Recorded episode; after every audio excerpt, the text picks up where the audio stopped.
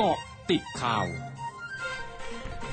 เกาะติดข่าว 11 นาฬิกา 30 นาที 3 พฤศจิกายน 2564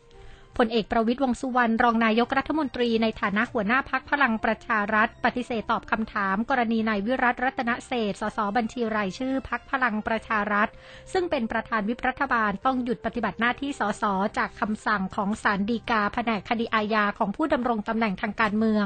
หลังรับฟ้องคดีทุจริตสนามฟุตซอลมูลค่ากว่า 4,000 ล้านบาท ส่งผลให้นายวิรัตนางทัศนียารัตนเศษสสนครราชสีมาภรรยา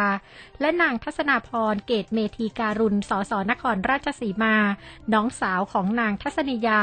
ซึ่งเป็นสสพักพลังประชารัฐจะต้องยุติการปฏิบัติหน้าที่ในทันทีนายอนุทินชาญวีรกูลรองนายกรัฐมนตรี และรัฐมนตรีว่าการกระทรวงสาธารณสุข ในฐานะหัวหน้าพักภูมิใจไทย เผยถึงจุดยืนของพักภูมิใจไทย หลังพักเพื่อไทยสนับสนุนการแก้ไขมาตรา1นึว่า มาตรา 112 จะแตะไม่ได้ และจะไม่มีการแก้ไขในส่วนของพัก มีแต่ต้องทำให้เข้มแข็ง หากมีการเสนอเข้ามาตามขั้นตอนของรัฐสภา มองว่าขณะนี้ยังไม่มีเรื่องอะไรที่ทำให้มาตรา 112 จะถูกกระทบกระเทือนหรืออ่อนแอลง ส่วนกรณีที่นางสาวพรพิมลธรรมสาร สสปทุมธานี ซึ่งเป็นอดีตสสพักเพื่อไทย ที่ย้ายมาอยู่ในสังกัดพักนั้นไม่มีปัญหา การลงมติทุกอย่างในสภาต้องเป็นไปในทิศทางเดียวกัน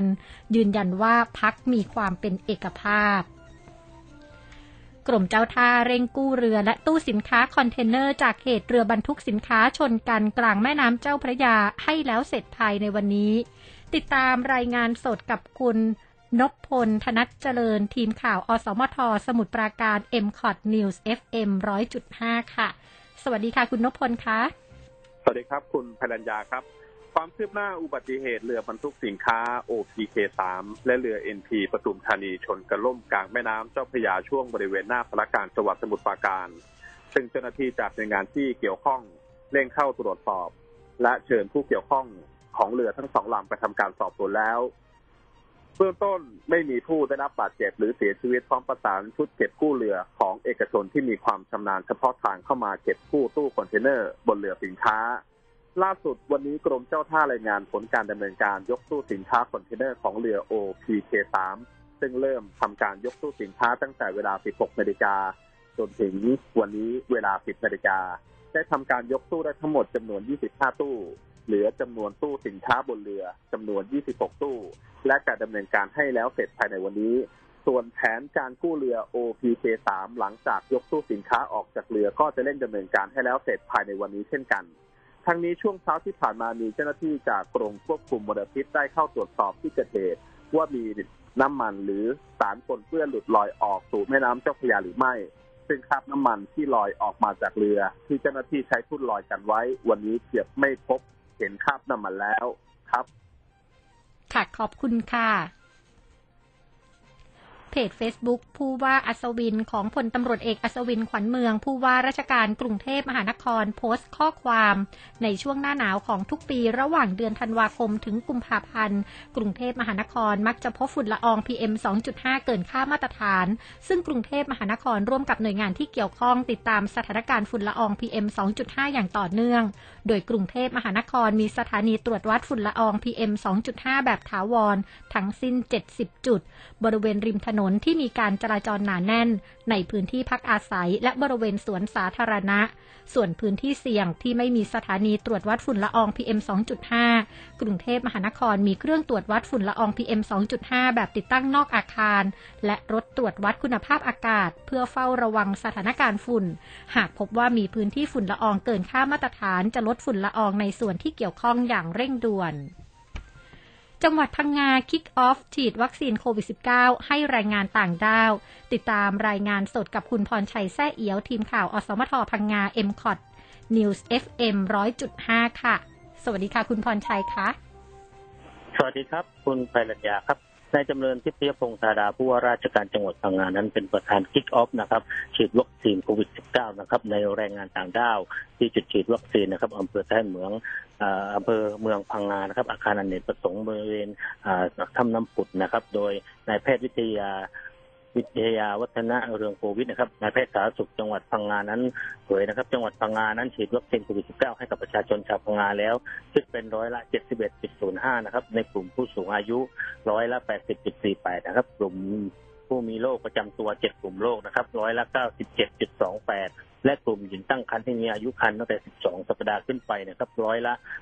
86.52สำหรับนักเรียนนะครับ อายุ 12 ถึง 17 ปีขึ้นไปนั้นได้รับวัคซีนไฟเซอร์ เข็มหนึ่งร้อยละเก้าสิบห้าจุดสามเก้าแล้วก็กำลังทยอย เข้ารับเข็มสองนะครับอย่างต่อเนื่อง นอกจากนี้นั้นยังได้ขยายกลุ่มเป้าหมายนะครับฉีดวัคซีนให้กับกลุ่มแรงงานต่างด้าว ซึ่งในจังหวัดพังงานั้น มีจำนวนทั้งหมด 23,834 คน โดยให้เริ่มฉีดวัคซีนตั้งแต่วันที่ 3 พฤศจิกายนนี้เป็นต้นไปนะครับ เนื่องจากว่าแรงงานต่างด้าวส่วนใหญ่นั้น ยังไม่ได้รับวัคซีนนะครับ แล้วก็มีรายงานการป่วยอย่างต่อเนื่อง การสร้างภูมิคุ้มกันนะครับ เป็นจุดเริ่มต้นที่สำคัญอย่างยิ่งนะครับในการฟื้นฟูเศรษฐกิจ แล้วก็สังคมควบคู่กับการสร้างความปลอดภัยในระบบสุขภาพของชาวจังหวัดพังงาเพื่อให้พร้อมเปิดจังหวัดพังงารับนักท่องเที่ยวนะครับ โดยกำหนดให้มีการฉีดวัคซีนในแรงงานต่างด้าวนั้น ณโรงพยาบาลทั้ง 9 แห่งทั้งจังหวัดพังงาครับ คุณไพรัญญาครับ ค่ะขอบคุณค่ะ ครับ สวัสดีครับ สำนักงานสาธารณาสุขจังหวัดนครศรีธรรมราชรายงานสถานการณ์โรคโควิด -19 วันนี้พบผู้ติดเชื้อเพิ่ม 462 ราย เป็นผู้ติดเชื้อในจังหวัด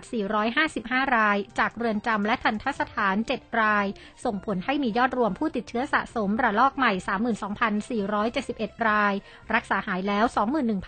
21,495 ราย มีผู้เสียชีวิตเพิ่ม 7 ราย รวมมีผู้เสียชีวิตสะสม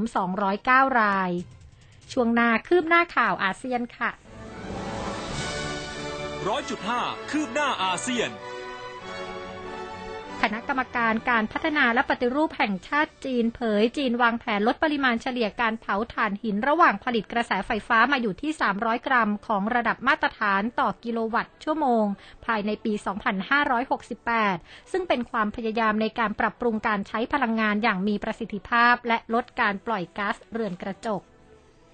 บรรดาผู้ขับขี่ยานพาหนะในนครหลวงเวียงจันทร์ของสปปลาว พากันวิพากษ์วิจารณ์เรื่องปัญหาขาดแคลนเชื้อเพลิง ซึ่งเป็นปัญหาเรื้อรัง ขณะที่ตามสถานีบริการน้ำมันต่างๆ ในเมืองหลวงประสบปัญหาขาดเชื้อเพลิงเป็นระยะระยะในปีนี้ จากการที่รถบรรทุกขนส่งน้ำมันที่นำเข้าจากไทยเพียงเดือนละสองครั้ง ด้านผู้เชี่ยวชาญด้านอุตสาหกรรม เผยต่อสื่อในสปปลาวว่า ผู้นำเข้าน้ำมันต้องแลกเปลี่ยนเงินตราจากสกุลเงินลาวเป็นดอลลาร์สหรัฐ ก่อนการจัดซื้อเชื้อเพลิง ในขณะที่อัตราแลกเปลี่ยนยังไม่เป็นที่น่าพอใจ นอกจากนี้กฎระเบียบของรัฐบาลที่ใช้กำกับดูแลราคาเชื้อเพลิง ยังทำให้สถานีบริการน้ำมันขาดทุนทั้งหมดคือเกาะติดข่าวในช่วงนี้ภัยดัญญากงานสถินรายงานค่ะ